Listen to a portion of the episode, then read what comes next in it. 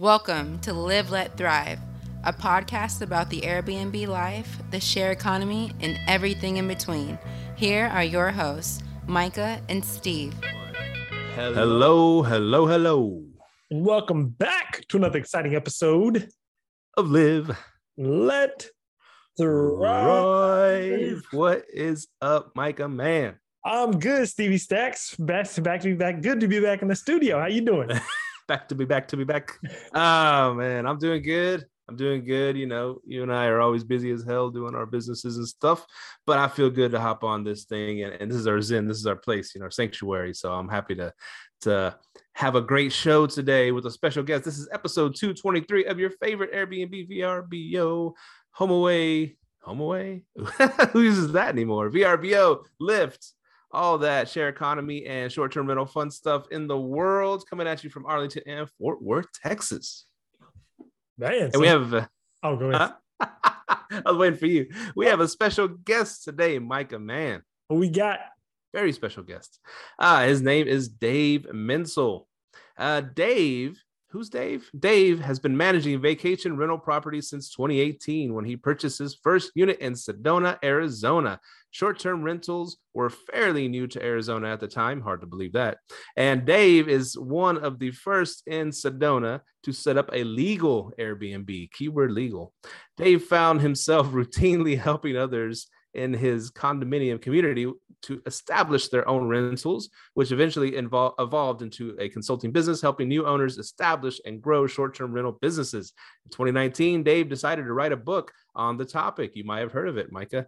And uh, in 2020, the Vacation Rental Bible was published.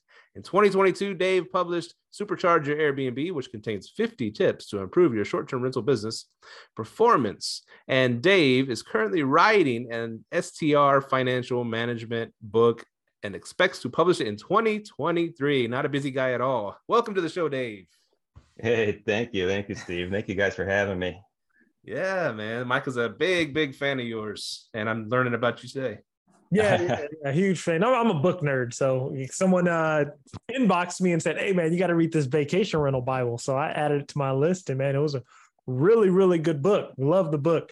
So, Dave, go into it. So, how did you get started in the short-term rental space in Sedona? How did you get into that? Oh man, it was it was to be honest, it was kind of on a whim. Uh, you know, my wife and I wanted to retire down to the Southwest somewhere someday, not anytime soon. but uh, we fast tracked a couple things. We said, you know what? Let's just buy a place, a little vacation place for ourselves, and if we can figure out how to rent it and maybe it pays for itself, then then then awesome, let's do it. Uh, we were actually looking at West Summerlin, just outside of Vegas, and then uh, like four different people, four different friends and coworkers, all said, no, no, no, forget Vegas, forget Vegas, go to Sedona. And I was kind of like, okay, well, where is that? What, what is Sedona? Let's go check it out. so we, we hopped the flight, we flew down, and uh, I think uh, I don't think it was 24 hours later, we were sitting with a realtor writing closing papers on a condo. We're like, yep, this this place is for us. We love it. Wow. Weren't thinking anything about cash flow or financial metrics or anything. We were thinking like mountain biking and hiking and, and all that. And uh, so we found a property manager, started working with the property manager. Um, you know, you guys mentioned short-term rentals were brand new in Arizona at that time. So no property manager was really well versed in short-term rentals at that point in time. So we were doing uh, monthly rentals. Hmm. And then with, with the property manager, then we said, well, you know, we, we, we could probably do this better. We could we could Airbnb this ourselves. We, we, we could do it. We found a cleaner, um, just self-managed remotely from Wisconsin and, and just started getting the Airbnb thing. Um, just kind of grew it from there. Wow. Nice, man. Nice, man. And so in your book, it says it's the vacation rental Bible. So you got your start in an actual vacation rental, not just a, a short term rental. And so, and those worlds ended up colliding, you know? And so that's, that's what, um, that's what's so cool about it because this was like an old school concept, you know, renting someone's vacation home until they retire and it's paid for, you know, hopefully, or it just pays for itself. And then you have a place that's paid for when you retire. But then someone figured out, oh, we can add some short term rental Airbnb sauce to this and really, and really start making this a profit machine. Mm-hmm. Yeah. Yeah. And you say it's an old school concept, but today, I mean, you know, 20, 30 years ago, the tools that we have today just weren't available for somebody living in Wisconsin to manage a property in Arizona. it just it didn't exist but technology's caught up and now it's um, you know anybody could do it. Now have now have have you expanded into other markets like maybe your local market or other vacation rental markets? Uh not our local market no. We actually we almost bought a almost bought a lake home nearby uh so we're in milwaukee and maybe 20 minutes away there was a property went for sale tough market didn't get it um, that's okay but uh, we also own properties up in Michigan, or mm-hmm. a property in Michigan, three family. Okay. Do you you know do short term rentals on those? Oh, oh, we do. Yep, yep. That's an Airbnb property. Um, that one's a little bit different. So the uh, that was that was our first multifamily. All three of them are uh, active short term rentals. Uh, there's some some local laws in that town that say we have to have it with a local contact. So we do have that one under management. We are not self managing that property. Mm which was again was a little bit different business model for us. I had to kind of come to terms with not managing my own property, uh, but but it worked out okay. I think between writing a couple books, managing a couple properties, it was nice to be able to hand uh, hand a piece of it off. nice, man. Um, so Sedona's a hotbed now, right? It is. Sedona boomed. It yeah, it absolutely boomed. Cause that's where all the movie stars have their like second and third houses, right? In Sedona. Yeah, yeah, it's a it's a nice little area. It's a uh, it's a beautiful area. It's a good mix out there, and um, uh, you know, it's interesting. Our place was the the first place we bought was one of the cheaper properties in the market at that time, and a lot of the property managers and realtors that we were working with, like, no, don't buy this property. It's too small. Nobody's going to want to rent this. But again, they had long term rentals. They had monthly rentals in mind. They didn't have Airbnb in mind. But the property is, you know, it's it's a perfect little Airbnb unit it's great for someone that comes in, you know, a week to 10 days, um, in and out. I mean, it's got everything you need. Its location is just amazing. But you know, you don't have to spend a ton of money to get a good Airbnb property. Now, now being that that that area was already kind of people were renting out places, you know, that they didn't live in. There's not really a fear for anti STR regulations hitting. Uh, you, you know, there's always that fear. Um, you know, down there specifically, they're uh, the the locals are really trying to push for a lot more regulation on the STRs. Um, you know, a lot of the public officials have said if they do pass legislation, anyone that is legally operating an Airbnb will be grandfathered in. So okay. TBD if that'll ever happen or not. I mean, you know, it's at least it's, it's politicians something. politicians never lie, so you got to you can trust oh. now, now your condo down there, like how big of a condo is it? And then like what's your target clientele for that condo? Because I I've never been to Sedona. I don't I don't even haven't really heard of Sedona. It's funny. I had neither. Like I said, I had neither until until we bought there. The place is gorgeous though. Uh, the, the city is um, you know it's, it's a small city. It's only uh, you know a few thousand people live there permanently. Uh, but our, our condo, so the complex is a 32 unit building. So now we own uh, three units in the complex. Oh and uh, each property is about 800 square foot um, for for the two bedrooms. There's some one bedrooms that are a little bit smaller, but you know, 800 square foot in a two bedroom unit isn't a ton of space. But again, if you're in and out in you know 10 days, two weeks, it's it's the perfect amount of space. Mm-hmm. Um, actually, my you know my wife and I go down there for a month a year, and for us to be there for a month, it's like it's perfect. Mm. So now, do you prefer owning over arbitraging? I do, and again, I think you know, not that there's, I don't, I don't have any issues with arbitraging. It's just for for my business model, like building the equity. Um, I just, I, I, to be honest, I haven't tried the arbitrage model, but for me uh, and for my wife personally, and kind of where our financial goals are and where our life goals are, we like building the equity. We do buy and hold. We want to have kind of control over the whole process, start to finish. When we buy, uh, how we rent, when we exit. Yeah, I'm definitely on the same wavelength. I'm getting I'm not getting out of arbitrage, but I'm moving more towards the ownership side. One very, very interesting thing you said in your book that I actually made an Instagram reel about. And I was like, man, this is some really good information. You said uh you said when you go to a certain market and like if it's a vacation rental market, if you will sometimes buy a property, but like during the down season, you'll make so much money during like the summer, it'll cover all your down season. And I was saying like, hey, and like these vacation, like, and you said that works because of your uh, your investing strategy. And I was actually telling people during my reel, your way of thinking is what's now moving into the metro markets because what's happening is it's so much saturation. People are like, okay, well, I can take a hit because I own the property and I can take a hit on my income because, well, I can just make a little bit more than my cash flow. Where in the arbitrage model, it's a little bit different. You have to make that extreme amount. And if you don't, you might be broke that month. So, uh, can you kind of go into your investment strategy whenever you're looking at these condos and what you're looking to really get out of it? Like, hey, it's a cash flow, equity appreciation. What is it that you're looking at? Yeah, yeah, absolutely. I'm, I'm usually usually the one thing I'm not looking for is appreciation. So if, if I get appreciation, wonderful. I'm happy. I'll take it. Don't get me wrong, but I don't go into it looking for appreciation. It's, again, you know, it, it can work. It's just not my personal strategy. Mm-hmm. Uh, I'm mainly going in looking for cash flow, and ca- cash flow, and probably my most important financial metric I'll look at is return on cash. Mm-hmm. So if I have X amount to invest, what does it do for me? Now, um, I'll, I'll, deviate from that model sometimes. I mentioned the three family up in Michigan. Mm-hmm. Uh, that one, that one I bought honestly just because I wanted a place in that town, and just the fact that I was able to get a place that uh, was kind of three doors under one roof. So now you have kind of lower maintenance cost as a percentage of the total. Uh, that one, um, kind of getting back to what you mentioned about seasonality, that one booms in the summer. You make all your money in the summer. Uh, March, April, October, November, December, it literally sits empty. And then you mm-hmm. get a small spike in the winter for snowmobilers that come through. But it's, uh, you know, you run around break even in the winter you basically you, you get nothing in the kind of that off season and then you get your one season of boom. So for me i can go up there in the winter i can use it all winter and i don't feel bad about taking it off the market for myself. I still have two units i can rent out to snowmobilers when i'm using one. Um, and for me again it's you know it's still got to check those boxes on uh, you know what's important financially to me. And again i can get to that financial goal because i'm not using it i'm not taking it off the market during that peak season Mm. Now, now this is because you talked about cash on cash, and I'm starting to hear a lot of people mm. using just huge chunks of cash and just buying vacation rentals.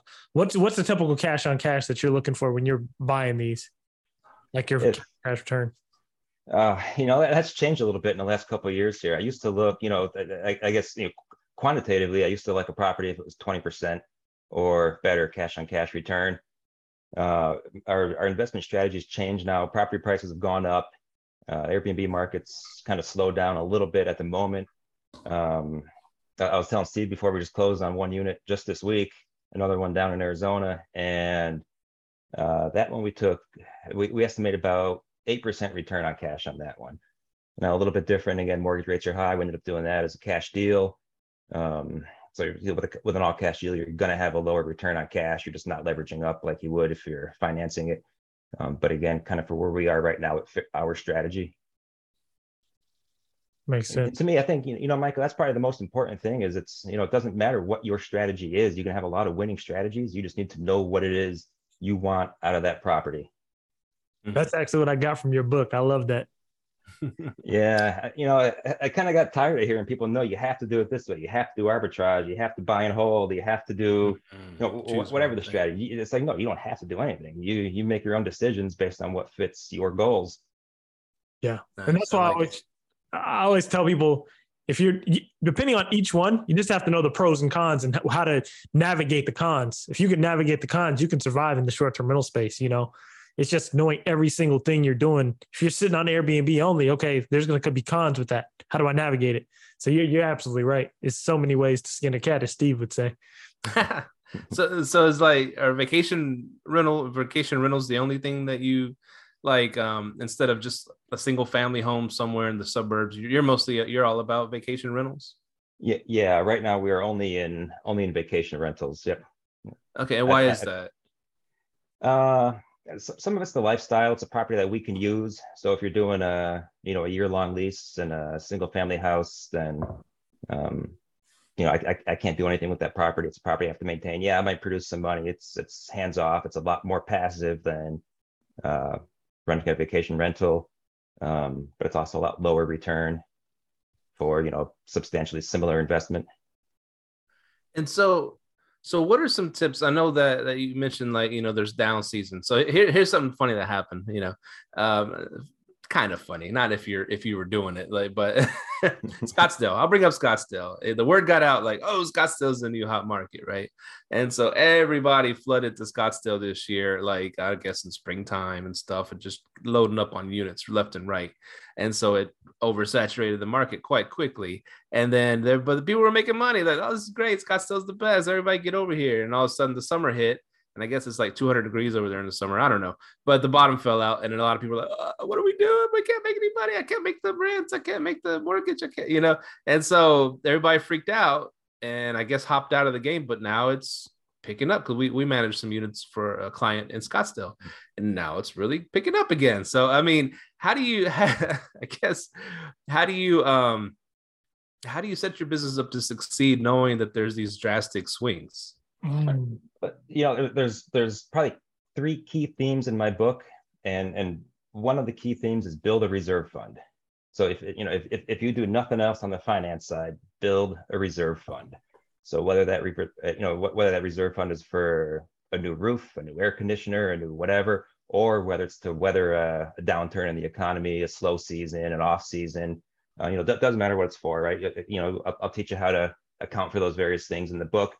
Um, a lot of things to account for, but I'm surprised how many people, like time and time again, it's like, oh, well, I can't afford that new roof right now. It's like, well, you've owned this property for five years. Weren't you planning for a new roof? Or, you know, weren't you planning for a downturn? Weren't you planning for a slow summer? I mean, it's, you know, these things that they, they, they can definitely be planned for mathematically. I mean, you can get it right down to like, you know, I need to save $257 a month to account for my reserve. Mm-hmm. Um, so that's my goal is to get everybody to start planning for that um, you know, it's a little bit, some of it, it's kind of a mix of the expected and the unexpected. But even the unexpected, you can sometimes expect and plan for. Hmm. So, what's the best way to to utilize that time of the down season where the place is empty? Do you go in there and like touch things up, remodel, put new furniture? What do you do?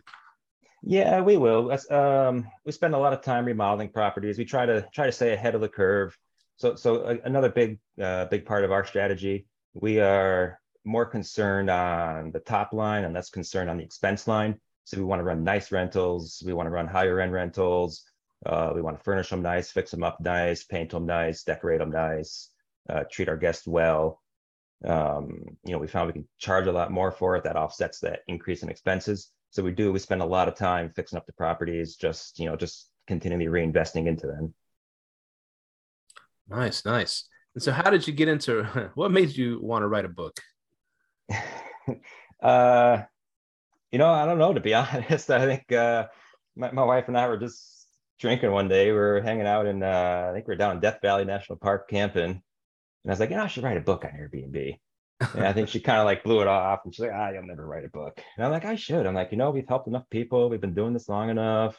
I'm like, we're, we're, we're doing okay with it. I'm like, I can write a book.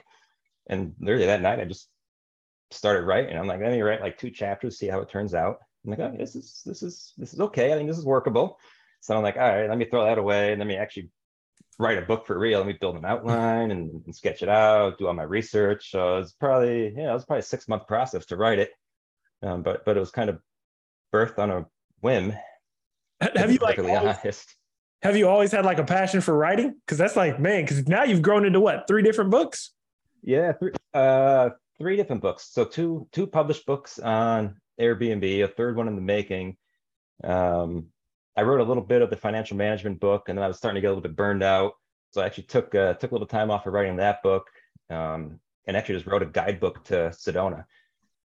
Mm. I, hmm. I, wanted to try something a little bit different with uh, you know graphics, photos, um, just kind of share some of the. So I, I, think I mentioned we spent like a month a year down there, so I wanted to share some of uh, my experience with town in the book. So uh, did that, wrote a Sedona guidebook, and now I'm picking back up on the financial management book again, and that's why that one's uh, going to be next year. Hmm. Man, I'm going to speak. I was going to ask. Uh, so, how is how has uh, writing a book helped your business? I, I think you, you get to put stuff on paper and look at it. It's got to like affect you in some way. Well, I mean, I think for, first there's the obvious. If I'm doing my research to write a book, then it's going to help me in how I manage and run my own rentals. It'll keep me on kind of on the forefront of what you have to do to run a successful rental property and a successful rental business. Um, another part of it is it, it did kind of force me to to put the three family under professional management to give me the time to write the book. So I'm doing that. It got me hooked up in a lot of the different tools that professional managers use. And it's interesting because uh, um, the lady that manages our Michigan rentals for us and I have like we, we have a wonderful relationship because we have very different points of view on it. I have kind of the point of view of of an owner self manager, and she has okay, I have a portfolio of you know 50 or 60 or whatever properties she manages. So we use different tools, and you know I hadn't previously used some of the tools that she uses, and she hasn't managed and thought about property management in the way that I have as an owner manager. Um, so we learn from each other. Um, but yeah, definitely keeps you on that cutting edge Hmm, I like that. With with your property manager, are you, are you only on Airbnb with your properties? Uh, Airbnb and Vrbo. Okay, Airbnb and Vrbo. So Yep, like, and that's it. okay, so like, in the and I have a question because I know Vrbo is real big on like vacation rental markets. What's your traction like? What's your ratio between Airbnb and Vrbo and like Sedona? Uh, you know, it's different than I thought it was going to be. I thought it was going to be closer to 50 50 or heavy on the Vrbo side, but we do probably uh, probably 80 plus percent on Airbnb. Hmm, okay. Do you, do you know that like due to the type of clientele that's coming to Sedona? Is that like families or younger people? What is it?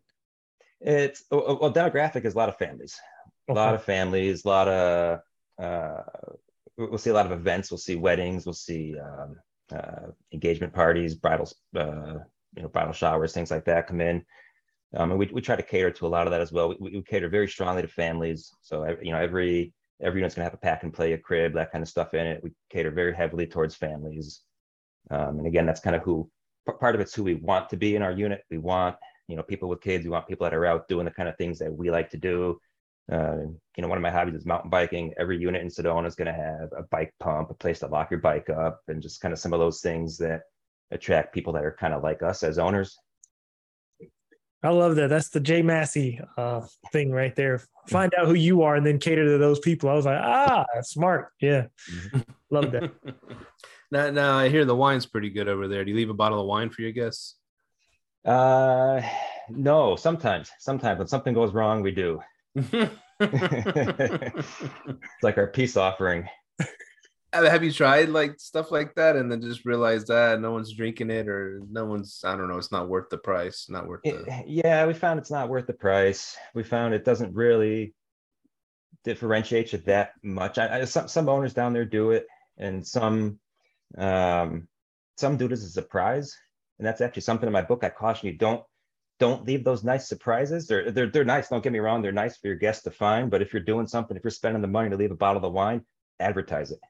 Advertise it. Let people know you're doing it because then you can either get a slight premium for it or you know you can set that expectation that yep this is a high end property they're doing high end uh, you know features and details for us I like that that's a that's a good tip right there Micah Yeah. Yeah. I always say like it's certain things like people will add, but like you don't charge for it. I'm like, charge for it. You know, like uh, people Mhm. a- advertise, like this happens a lot. Uh, people advertise a pool, but they're priced next door to the same guy that don't have a pool. I'm like, you're not adding value. You're not charging for the pool. Charge for the pool. So or yeah, don't even put it on the listing ta-da you have a pool what the you didn't even bring our swimming stuff, man. yeah I know right swimming naked uh, all right so so here's here's one thing because you you you jumped you got into this a lot like I said 2018 it seems so so long ago right? Uh the world was different back in 2018 before the the whole COVID thing. Um anyways so you jumped into a market that really wasn't uh didn't didn't have a lot of short-term rentals if they had any back then. And and then so I always bring it back to when I when I first started going to Padre and going into these places and and like the the you know that you'd have to go to like to an office to pick up your towels and and some places you bring your own sheets and you bring your own you bring your own toilet paper you bring your own everything right? And so Airbnb kind of changed that. So when you got to Sedona was it still old school like that? It well um kind of just backing up from there a little bit the reason there wasn't a lot of short-term rentals and the reason that that kind of that keyword in the bio was the first le- one of the first legal airbnbs there was actually a statewide ban so so the entire state of arizona had a ban on uh, rentals less than 30 days oh And, and then the, the the governor at the time stepped in and said, "Well, this is crazy. Why do we have this? Let's let's get rid of this ban." We um, uh, for, first he said, well, okay, we, we you know, we that, that that's it. This ban is over with. It's done. Nobody can regulate it, um, other than a private entities like a homeowners association can still regulate it. But uh, like for example, the city of Sedona couldn't regulate it. And then they had a little bit of warring back and forth between the city and the state. And Sedona's like, well, hey, okay, state, you can do whatever you want, but as a city, we aren't going to allow it. And the state said, well, okay, if you don't want to allow it, that's okay. Uh, we're going to cut off your funding. So good luck paving your roads or funding your schools or whatever. But yeah, but yeah you know, go go ahead, ban them. So so that changed pretty quickly, and then uh, you know, so, so there's still a lot of homeowners associations that ban short-term rentals, but uh, for the properties that aren't in an HOA, uh, of course now it's it's fully legal to do you know anything as short as one night. Wow, no, no, man, sounds like, and this you just actually put an idea in my head, and I, I've thought about it, but I'm like, maybe starting HOAs that are short-term rental friendly is the way to go in the future. Because I mean, yeah, go ahead. Oh, I was just to say that's exactly what we were looking for. That was that was one of our check boxes. So we, uh, you know, the the first condo complex that we bought into uh, was one of only three in the area at the time that was short-term rental friendly. Hmm. Wow. So that that's really the way to go, man. And then if you keep owning, it sounds like you've already scaled up and own multiple units there. The more control you can start to have. I like that. So now you said you started in 2018 in Sedona. How did now you you said there's months where you just kind of break even. Now, how did COVID affect that? Was it a good thing, bad thing? How did that work? Oh man, when COVID uh when COVID first uh first became a thing, it was not a good thing. No, it was not a good thing. We lost uh a lot of bookings. Mm-hmm. Uh, I think that what, what, was that? It was 2020 March, I think, give or take, and we lost uh, probably the entire month of March, the entire month of April, May, and then we saw kind of a slow comeback in June, and then I think like July and August, it just it boomed. I think people were getting sick uh, uh, being home, you know, whether they were traveling for vacation or just wanted to escape their own house and go somewhere different and, and get away and work remote. Uh, you know, I, I, don't know what the trigger was, but when it changed, it it boomed um, significantly. Yeah, that's same here in this market. Yeah.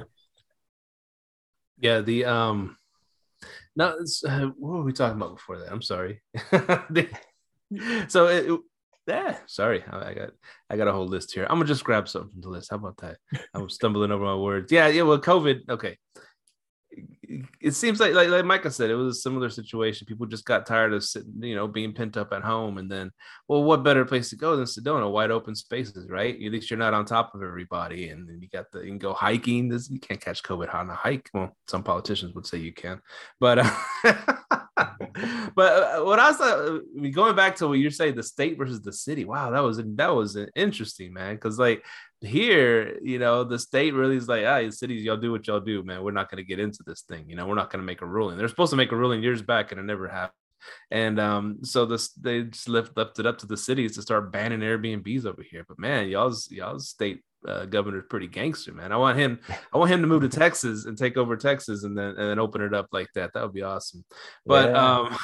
um, so back to like here, here's the thing, and and what's what's cool about the the HOA thing you talked about too, where I at first I was like, okay, yeah, the HOA allows it now, but and they allow Airbnb at their complex. But what happens if they start someone else takes over and then they and they end up banning it? But I don't think that would happen because if you make a complex Airbnb or, or short term rental friendly, then people are gonna start, you know, utilizing that that thing and start making money. And then if someone does get in there, hey, uh, I'm gonna propose that we ban it. They're gonna like screw you. We're gonna vote you out, right? I mean, this it sounds like a, a, a perfect thing. Yeah, that's what we found with our community. So um, uh, we're 32 units. Out of the 32, I think about 27 or 28 are Airbnb rental properties some are dedicated Airbnb rentals, and some are like a mixed. Um, you know, owners might come down for a month or two and then rent it for the rest of the year. Um, I actually ended up getting elected HOA president. Nice. And the entire HOA board is all dreams uh, do come true. I made it. uh, but uh, off with their heads, you get yeah. drunk with power. Yeah. So, so like in our case, the entire you know, we just like chasing chasing people off our lawns. That's but, but like all the decisions that we make now as a board, we're, we're, I think maybe one of those rare exceptions where we're a very well functioning HOA board, and, and a lot of the decisions that we make are for the benefit of um, the rental owners because there's so many of them. We you know we, we try to balance the needs as best as we can, but we we have a lot of nice little touches on the property. So we you know we have a um, pretty sizable budget every year for putting flowers on the property and just you know nice things to make nice touches for kind of everybody. But we really cater it towards you know when a renter comes in and you know they spent good money to book your property. You want them to have that great experience from the moment they first not not walk into your unit, but walk onto the the property as a whole. Now, how often is stuff going up for sale in that condo complex? yeah, like, like, I'm like, instead of always looking for these places to try to do this and that, hey, why don't you go to a community that allows it? You know, so how often does stuff go up for sale in that complex? Not very often. Um, I, we just closed on one this week. It was a for sale by owner. It was another guy that was a former board member, and uh, he he owned a couple units in a different complex, and he wanted to pick up a third there. So he did a for sale by owner on that one, and then sold his unit in in this complex to me just to kind of you know free up the money to to mm-hmm. to get the one that he wanted. Uh, but that was the first sale that's happened in the community, I think, in probably a year and a half. Wow. HOA president gets first dibs, Micah. I know. so Micah like, bribe him. No, no then I have a question. It's like since you're the HOA president, um, how much does your vote or, or and then how does the voting work, right? So like kind of how Steve said, if people can come in like this one few people want to say, hey, we don't want a uh, Airbnbs anymore. How much power do you guys have to say no? Is it like a voting thing? Like you own three out of 32, so your votes counts as three, or how does that work?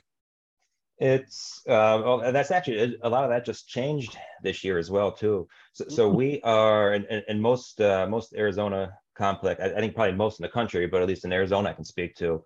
Uh, most communities like that are governed by two sets of documents of rules and regulations and uh, CC&Rs. The CC&R is a much deeper legal document uh, and that's uh, that takes now it's like an 80% or more, depending on your community, uh, majority vote of the ownership to change anything that's in your CC&R documents. But uh, within your rules and regulations, just a simple majority of the board can change those. Um, so, like in our case, the ability to to, to operate your unit as a short-term rental is written into our CC&Rs. So 80% of the community would have to vote um, in favor of changing that. So that's you know with with the ownership structure that we have, that vote will never happen because it will be short term rental legal forever. And what does CCR stand for? Um, uh, covenants. Uh, oh man, now you're testing me. I, I, I, sorry, I, I, didn't know myself. I had it in my head too. I, was gonna help you. I had it in my head. Yeah. Credence, Something. Creedence Clearwater Revival. Yeah, that works. We'll go with that one. That's uh, covenants, something, and restrictions. I forget the the second C in it now. Cool. Yeah, maybe control. Here, I don't know. here's something. Here's something that I'm I'm gonna have you put to the board, put it to vote, put it to vote. You're the leader. You can you can make it pass. Um, electric cars charging station. There you go. Add that mm-hmm. to your mm-hmm. complex. You know, we looked at that. We, we, we looked at that. So so so kind of two things. So um, uh, a couple doors down from us, there's a little like strip mall with some restaurants, and they have a full row of uh, free EV charging stations mm. you can use when you're mm. there. I don't think I've ever driven past it and seen a car plugged in. Mm. Okay. But we also looked at it as um, as maybe like a profit center for the HOA, not not for an individual unit owner, but for the HOA. Like, should we put in, uh, you know, maybe two or three charging stations on the property? Uh, there are companies out there that um, uh, basically it's like a like a, a, cost sharing model. You pay something up front, they install all the hardware, uh, they they manage and service all the hardware, um, and then you get like a like a split of the charging cost. So you earn you know so much per kilowatt that per kilowatt hour that comes through the the charging. When we looked at it, when we did the cost benefit, it just was not there for us. I think it was you know over fifteen thousand dollars to add one charging station, and with the usage that we had expected to see, it just there was no payback. Wow, that's interesting. Um, By the way, it's covenants, conditions, and restrictions. That's what it is. Ah, thank you. About those EV chargers, that's very. It's funny that you said you don't see people sitting at them because last year, it might have been a year, year and a half ago, I started putting Tesla chargers in all my houses. Right, so I was just like, let me put this in because of, of like the distance between like a Tesla charging station. It was so far in the area that I was in, but they just installed them down the street. I was like, oh crap. But when I go down the street, nobody's there. But when the there's a bunch of Tesla charger people that have Teslas that book my place, and I'm like, it's not. It's like they don't want to. They don't want to sit at those places. They rather have it at their home. Like even my next door neighbor, they have the charging things coming out of their out of, under from under their garage because they don't want to sit at those places. So I think there is like some definitely like benefactors of like having those or guests are like, hey, I'm gonna this place has a Tesla charger. I ain't gotta go sit at the Walmart or whatever and charge up. So yeah, that is that's very interesting that you said that. I've noticed that as well. Yeah, and I think it'd be a lot different too in a you know in a single family home or a small community. Like mm-hmm. in, a, in a larger complex like that, then I can see you know how, how do you know who gets uh, gets to use that spot, and, and how do you stop somebody from just parking there for you know overnight or two three days at a time and, mm. and blocking access for somebody else yeah yeah we, we started looking at it and you know we wanted to we wanted to do it and it just it it and in the end for us just didn't make sense yeah makes sense yeah so so you you're used to buying vacation rentals that's great I know I've tried it a long time ago in the past. I tried it uh, to do it, and I just and, and the process was a lot. It was a lot harder to buy a vacation rental than just to go buy a three two house. Uh, have have you have you seen that firsthand? And, and what are some tips and pointers to get the deal done? It, you know, I feel like everyone gets a little bit harder, and I feel like everyone gets a little bit more stressful, a little bit harder, a little bit tougher to to to get the financial that you want to hit. I think some of that is, um, you know, again, just going back to um, to the fact that Airbnb, I think, is much more mainstream now, and um, I think investors are starting to understand the returns, and I think more people are getting into it. And as more people get into it, the returns are going to drop. But um, you know, you're always going to find someone that's willing to take a little bit less return, a little bit less return, a little bit less return. Um, so that's you know, it's not dropping revenue, right? That's increasing expenses. That means that house is getting a little bit more expensive. Um, people are seeing the value of it. Um, yeah, I mean, you got to look, you got to know people. You got, uh, we found the Michigan place. I reached out to a property manager first, and, and again, something else I talk about a lot in my book too. It's like don't go buy a house and and hope it's going to be a good rental. Put together some kind of a strategy first. It's just like some some my my formal background is product development, and it's like if you're going to build a new product, whatever whatever that is, if you're going to go build a new iPhone and you want to sell a new iPhone, it's like you, you can adopt the mentality. We'll build it and there come. You know, we'll build the best iPhone in the world, and and you know maybe it'll sell, maybe not, but I guarantee you, you know, 99 times out of 100, if you go out, you do market research, uh, you understand what consumers want, you understand market trends, market pricing, and then you go back and design a product that fits that market, you're going to be a lot more successful. So it's it's no different with vacation rental properties. Do your homework, do your research, um, understand, you know, what it is you're looking for, but then also understand, you know, who's who's going to be on your team. So for me, like with the Michigan property, I reached out to a property manager up there right away. Um, she, she, was also a realtor, so I was using her as my agent to help me find a place. But ended up picking up a pocket listing from her that I otherwise wouldn't have known about had I not reached out to somebody that specializes in, um, you know, short-term rentals. Uh, and, and also, it kind of piggyback off Steve's questions with about vacation rental markets, right? So let's say in vacation rental market, I know it's a little bit different, but like in high season, right? Are most people like, especially if you're in a complex where there's multiple two bedrooms, what are you doing to stand out? A lot of that's how you furnish, how you so so. Um, I mentioned before we're only on Airbnb and Vrbo. We don't do any direct marketing. We don't do any you know Google AdWords, anything like that. We found for us we're able to keep an occupancy rate that we like without having to to to do that. If we started seeing occupancy drop, then I think we would start turning to those tools. Um, but but kind of within those platforms, um, we like to run nicer rentals, higher end rentals. We spend a lot more money, I think, than the average person on furnishings. Hmm. Um, we we really streamlined our check-in process. We every single time we get compliments on our check-in process, on how clean the property is. Um, you know, we've hired the best cleaner that we could find, and he scrubs everything every, in between every single rental. That place is spotless. Um, I, I feel like almost every single uh, feedback we get on Airbnb is cleanest Airbnb I've ever stayed in, and that's like that's exactly what I want. And just stuff like that. Then people read it, they see it, they're like, "Yep, I want to book with this guy."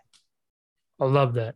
So you've, yeah, because I, I try to base. I'm happy you said that too, because you have to find something you base your business on to where you get a five star every time. Mine, I focus on is cleanliness and communication. Those two things go a long, long way.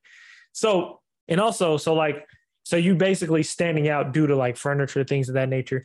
Now, do you see like someone, let's say they've owned their condo for 20 years, right? And they're doing short term rentals. You've owned yours for five years. So, you know, that guy who's owned it for 20 years, his operating expenses are a little bit lower. Do you see him kind of undercutting the market? Because, like, I'm in a market right now, that's what a lot of people are doing. They're just undercutting everyone because their expenses are low. And do you, do you guys see that in vacation rental markets?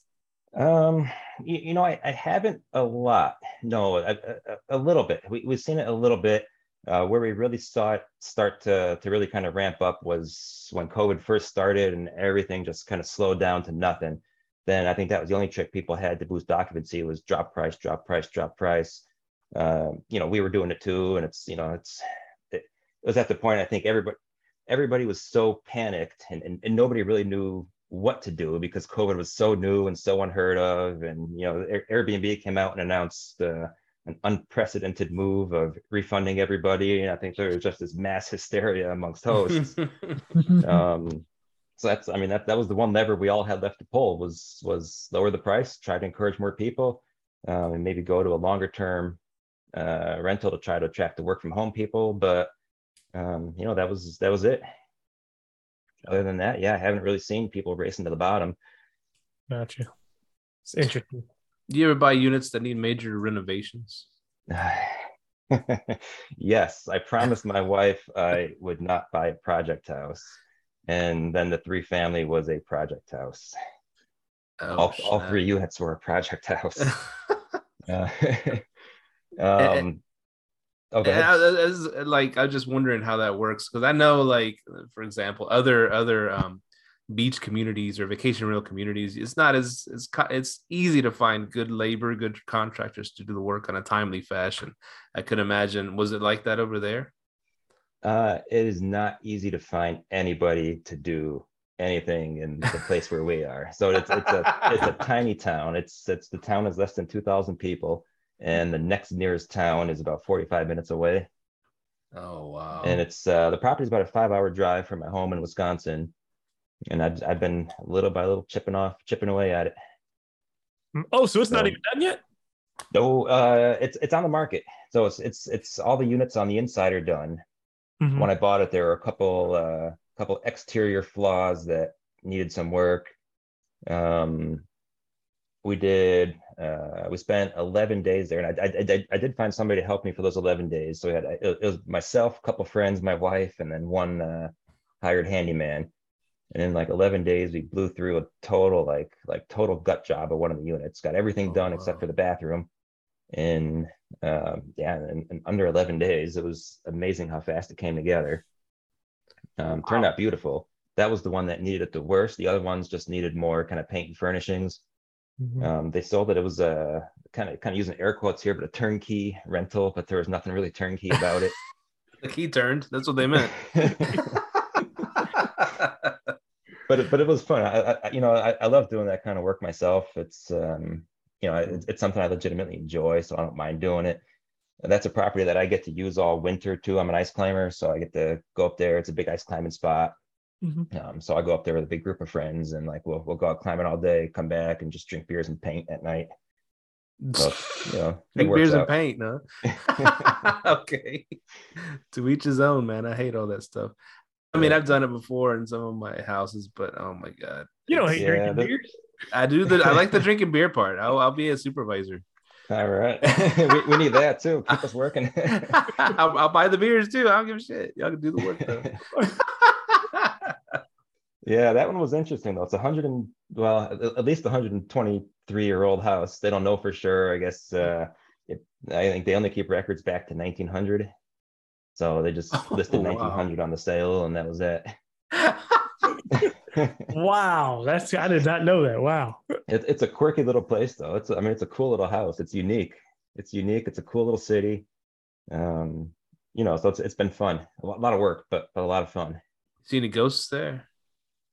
No, uh, you know, it's funny. We keep uh in all three units, we have a copy of I, I forget the title of the book. It's called like Haunted UP or UP Haunts or you know, UP is Upper Peninsula for Michigan.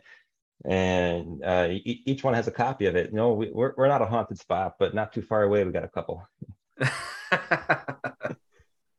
That's cool, man. Yeah, we have a friend, um, Sarah, uh, Sarah Glidewell. She's investing in Michigan too, Upper Michigan. So she uh, she's big on the she's big on the mid Midwest and then um, you know Wisconsin, Michigan. So she's she's doing some cool things over there. We might have to hop on the bandwagon with her. Yeah, well, come on over, check it out. No, no, you. I'm happy Steve brought up the Midwest because that was one one thing that always scared me about the Midwest with Midwest houses was like the brutal winters. You know, things that happen, snow plowing, freezing pipes, and all that. Have you seen? Has that become a problem in like your vacation rentals, or how do you, or have you guys found a way to kind of you know do maintenance so that doesn't happen? Um, it's it's tricky. That house again because of the age is not well insulated and it's had at least two or three additions put on it over the, the 120 Ooh. plus years and at least one of those additions is not insulated like at all so and that's something we've yet to fix. That'll probably be uh, that might be a next year project. Um, so we, we we keep a heat lamp running in one of the crawl spaces all winter and keep keep it from the pipes freezing. So we have some pipe uh, uh, both supply and drain pipes are in one of our crawl spaces. You know, we there, there's some maintenance that goes and you block up all the vents for the winter, throw some insulation up, throw a heat lamp in there. I do have remote temperature sensors, so I can watch the temperature and I'll get an alert on my phone if it gets too cold in like in the crawl space areas. And I can call the property manager and she'll go over and take care of it. And again, that's kind of the benefit having some boots on the ground up there. Mm-hmm. Um, yeah, there's a lot of a lot of weird little quirks of the property. We had a um, uh, the city sewer main back up, and we had a basement that flooded with sewage. That was actually that's how I spent my Fourth of July this year. Oh, unexpectedly taking a trip to Michigan. oh man! That's... So I mean, you know, these these things happen. Again, that's where you know if you have that reserve fund, it comes in handy. Prepare for the unexpected. well, how, on that note, reserve fund is this great great idea. Do you do you believe in home warranty companies? Um, I'm a DIY guy, so I personally don't. I think they can work well for some people, and again, depends on what your skill set and and you know, are are you looking to be hands on with your property or not?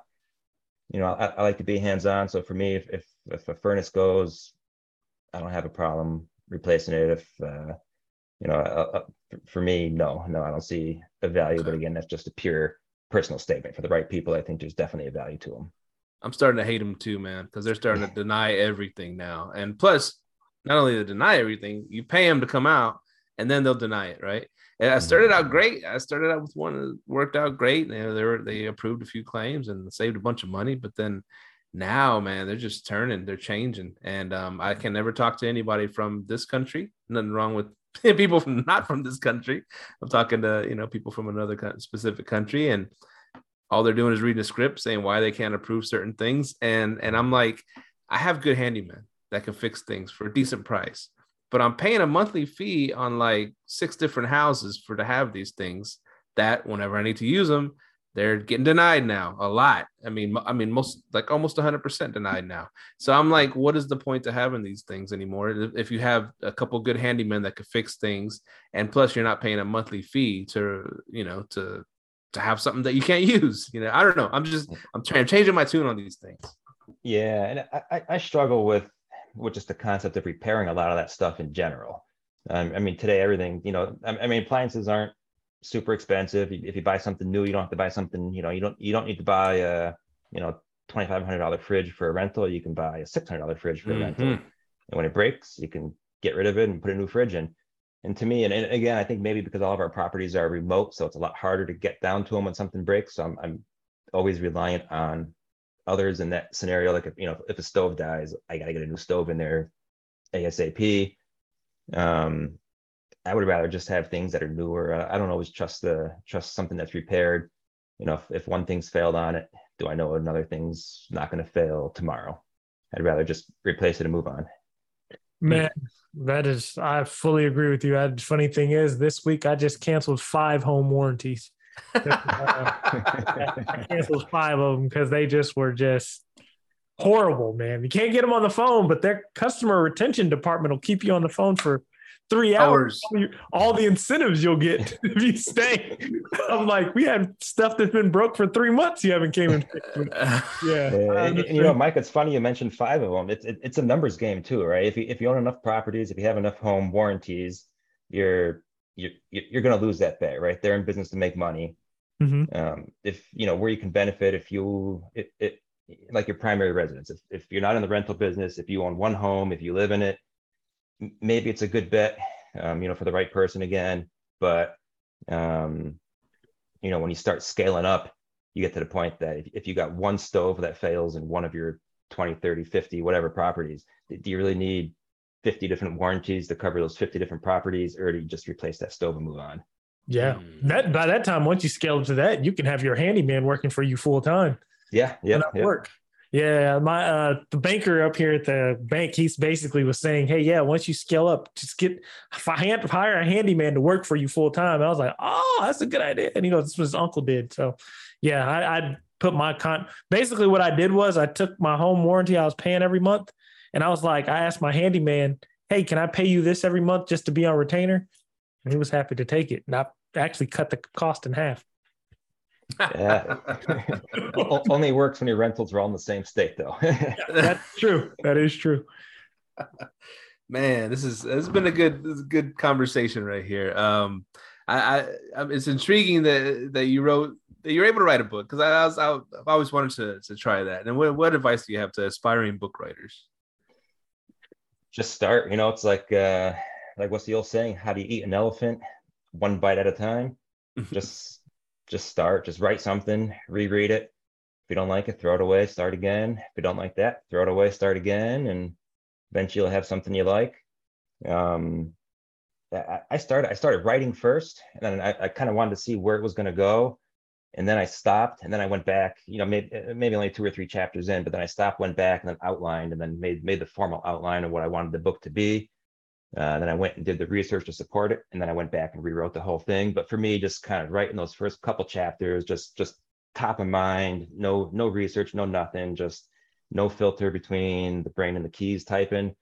Um, it, it was really able to just kind of let me engage more of the creative side. It, it kind of relaxed me into the process a little bit rather than starting with the kind of the heavy research and, and maybe the less fun parts of putting pen to paper but yeah, just just start. It, it's no different than than getting anything else. Getting into the STR business. How do you do it? Well, just just start.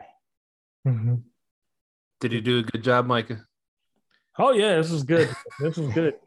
I love his book. His book was is pretty badass. Yeah, yeah. By the way, yeah, if y'all have not read the Vacation Rental Bible, definitely check it out. I got to definitely check out your other books as well. But yeah, my uh, good friend of the podcast actually sent me a DM and was like, "Hey, read this book." as soon as I read it, I was like, oh man, this is good stuff, man. Good, so good. I was making reels about some of the stuff in it. So yeah, definitely uh, check out his book, uh, Vacation Rental Bible. Hey, can you? Awesome.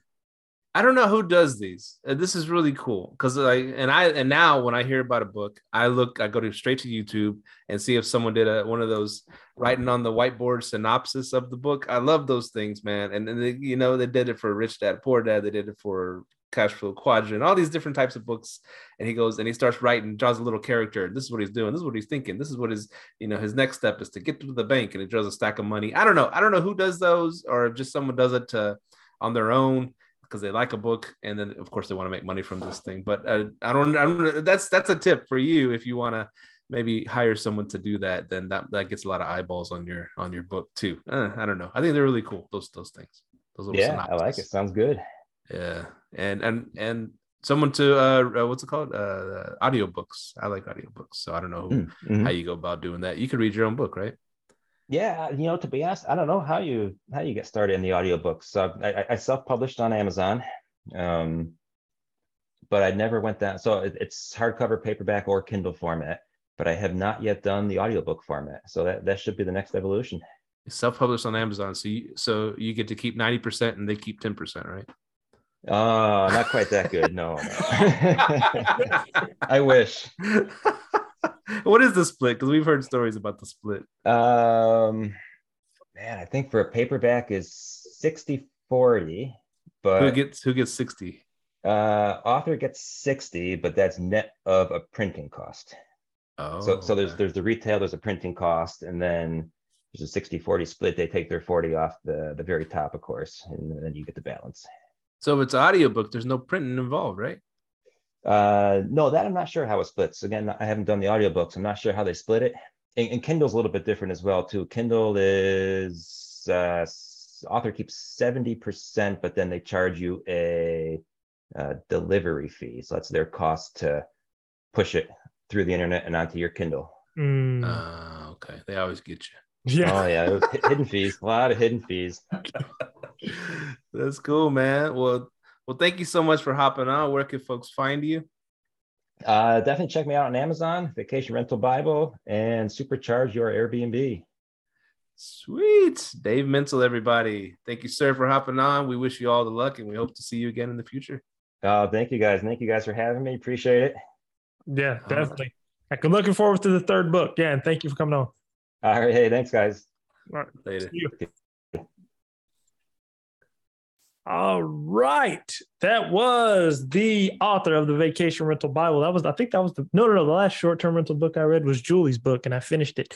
Yeah. So, very good book, man. I love that book. That book was really good. A lot of good insights in there that he, he, he dropped some insights in there that if you weren't in the short term rental space, you it kind of, it doesn't go over your head, but once you get in, you'll be like, oh man, I see what he means. So, yeah, very good book, man. Yeah, man. And, and especially because, you know, I've always wanted to have a vacation rental property and I talk about it in Padre. And um, so I just, I just, I always, I always feared the down season, you know, I always feared that. And I, and I, so many people bought them recently, right? Because the the market was going crazy. Everybody was flush with cash, and the banks were giving everybody money. And so after all the houses were snapped up, oh, we'll just go buy something at a vacation rental area. And now those people are freaking out because the down season's coming of the beach community. So like, what do we do? I can't even cover my mortgage. Man, and I ain't gonna lie, that's been my fear of the vacation rental market too. I'm like, man, they have down seasons.